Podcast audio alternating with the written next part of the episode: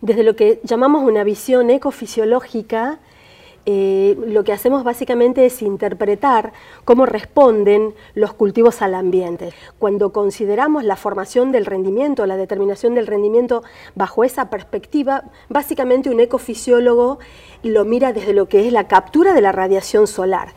Entonces, desde la visión ecofisiológica, la captura de la radiación solar es un paso fundamental y para eso es importante que el cultivo desarrolle eh, em, digamos, bien y que logre crecer para formar lo que nosotros llamamos el canopeo, o sea, el área foliar o la cantidad de hojas necesarias para que cuando lleguen los momentos críticos, ese cultivo esté interceptando la máxima radiación solar que está llegando en una localidad. Eso ya es un primer punto en la determinación del rendimiento que es muy crítico, es una de las leyes de la, de la ecofisiología que garantiza de alguna manera los mayores rendimientos. Y el segundo punto es la eficiencia con la que esa, con ese canopeo o esa área foliar funciona. Eso es un concepto muy interesante, lo de la eficiencia en el uso de la radiación, porque de alguna manera describe cómo cada centímetro cuadrado de hoja, por ejemplo, de, de hoja de un maíz, está utilizando la radiación solar que está llegando. Y por último, lo que llamamos el índice de cosecha. O sea, el proceso por el cual todo el crecimiento que ha logrado acumularse hasta el momento de la floración de las etapas críticas pasa a la formación de los granos. Entonces ahí hay otro concepto que es pilar en lo que es la ecofisiología y lo que llamamos el periodo crítico. Todos los cultivos tienen un periodo crítico, sea, un momento fenológico que es más susceptible a los estreses y que por supuesto como agrónomos tenemos que eh, promover el mejor estado eh, posible.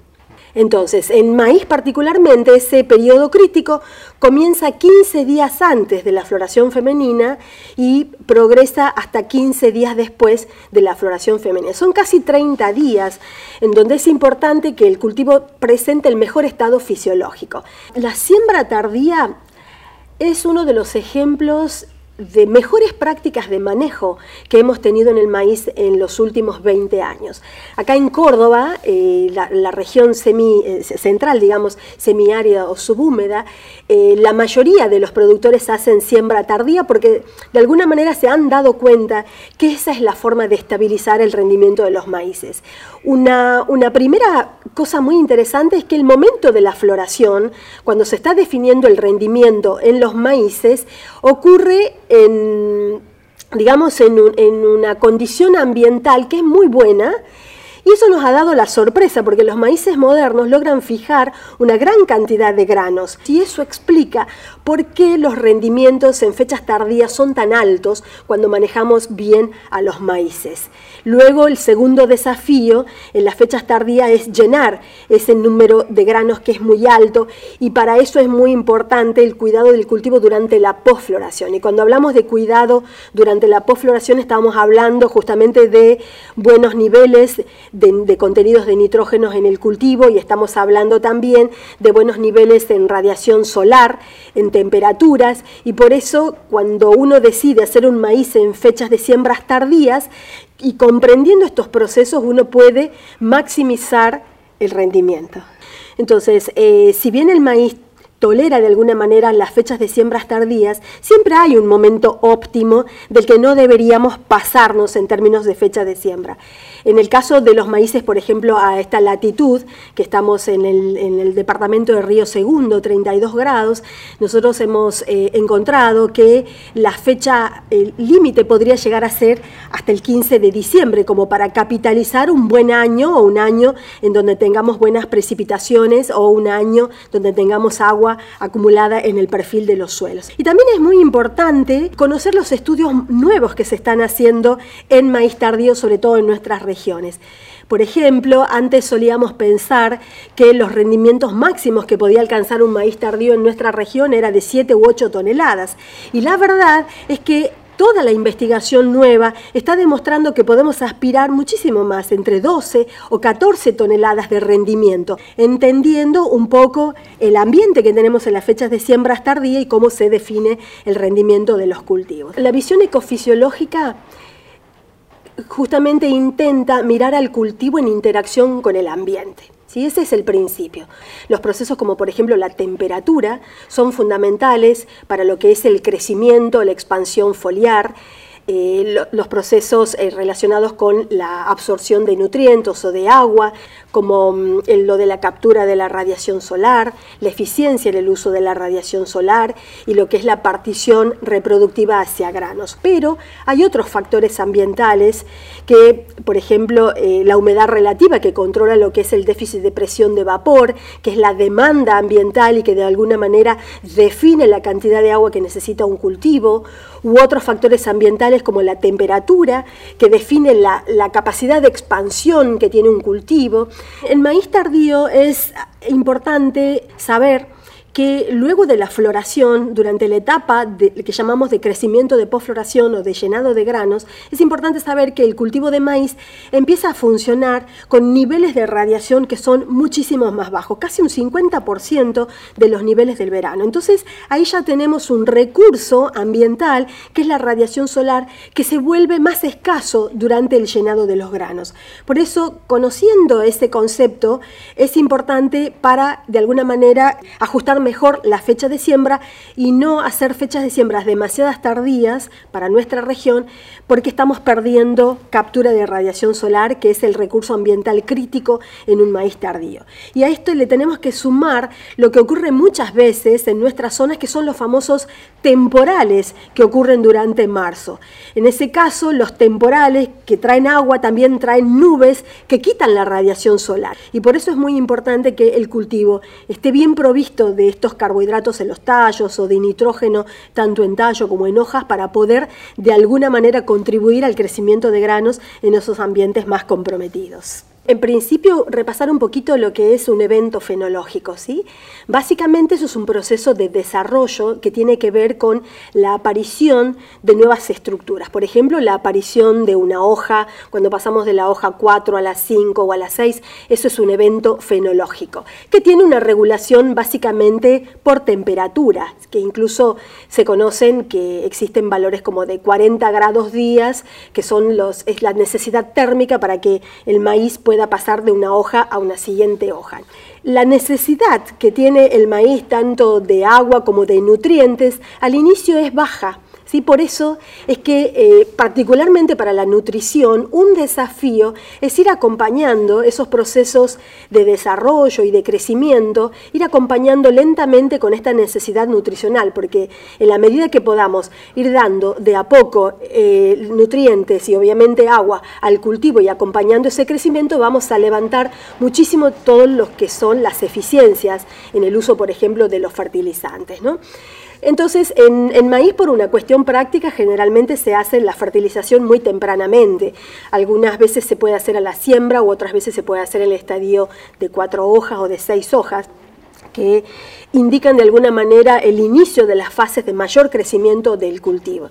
Y todo eso es importante eh, en, el, cultivo porque va de alguna manera creciendo el área foliar, o sea, esto que llamamos muchas veces la, la antena para capturar la radiación solar y que es crítico, como mencionabas desde la perspectiva ecofisiológica. Entonces, acompañar al cultivo para que vaya creciendo y para que vaya, llamamos, estoqueando los nutrientes en esas hojas, eso es como también un aspecto crítico para em, promover buenos periodos críticos y buena definición del rendimiento.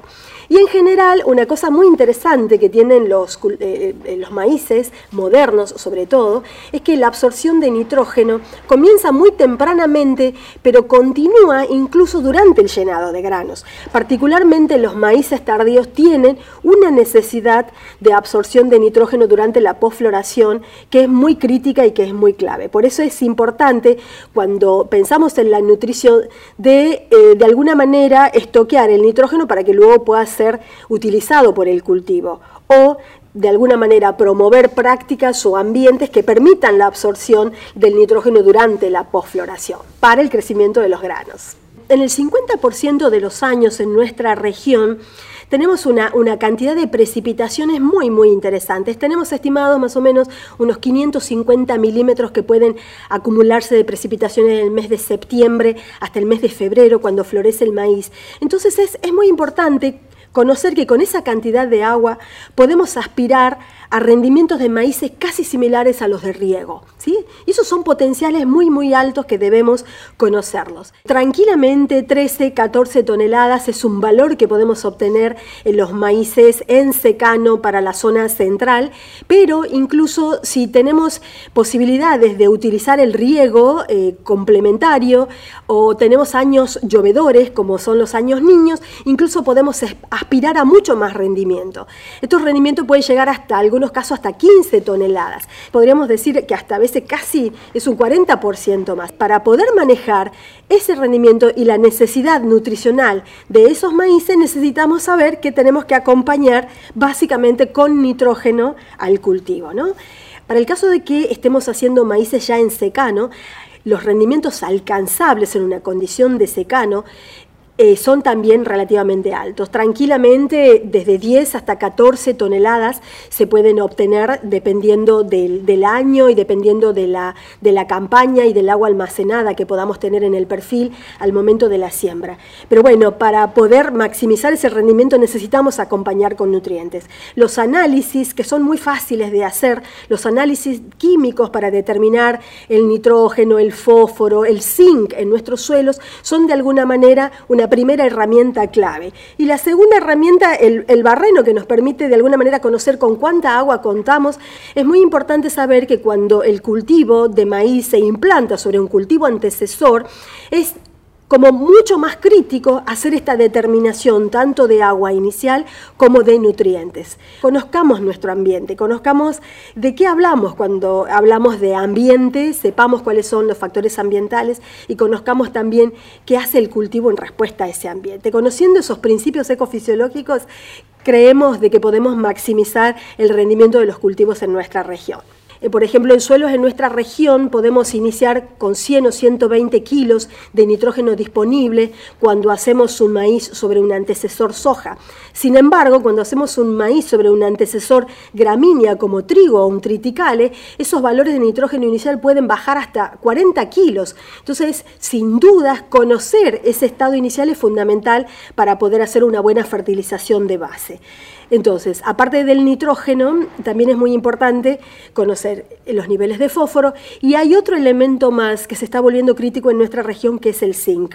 Es importante que esa fertilización de base para acompañar al cultivo en esas etapas iniciales, que son las etapas de implantación, de crecimiento radical, sean buenas. ¿no? Entonces, lo que son los procesos de mineralización de la materia orgánica acompañan de alguna manera con la liberación de nitrógeno para las etapas tempranas. Podríamos decir que tenemos un nivel de nitrógeno que puede acompañar muy bien la necesidad del cultivo al inicio, pero es muy importante, cuando aspiramos a estos rendimientos que son más altos, que sepamos que esa necesidad de nitrógeno va a continuar durante la floración y también durante la posfloración. A veces nos ha pasado recibir consultas de productores que fertilizan poco o que no fertilizan porque no encuentran respuestas a la fertilización o a veces son erráticas, pero a veces se llevan la sorpresa de que hay fijación de granos, pero después los granos no pueden llenarse. ¿sí? Y bueno, los granos se llenan a base de lo que son los azúcares provistos por, por la fotosíntesis y también los azúcares que son provistos a partir de los mismos tallos de los maíces, pero para que ese proceso que es tan importante en maíz y que contribuye a lo que es la estabilidad de los rendimientos, para que ese proceso pueda ser efectivo, necesitamos que tengan nutrientes y poder de alguna manera acompañar la necesidad nutricional del cultivo que tiene tan altos rendimientos en nuestra zona.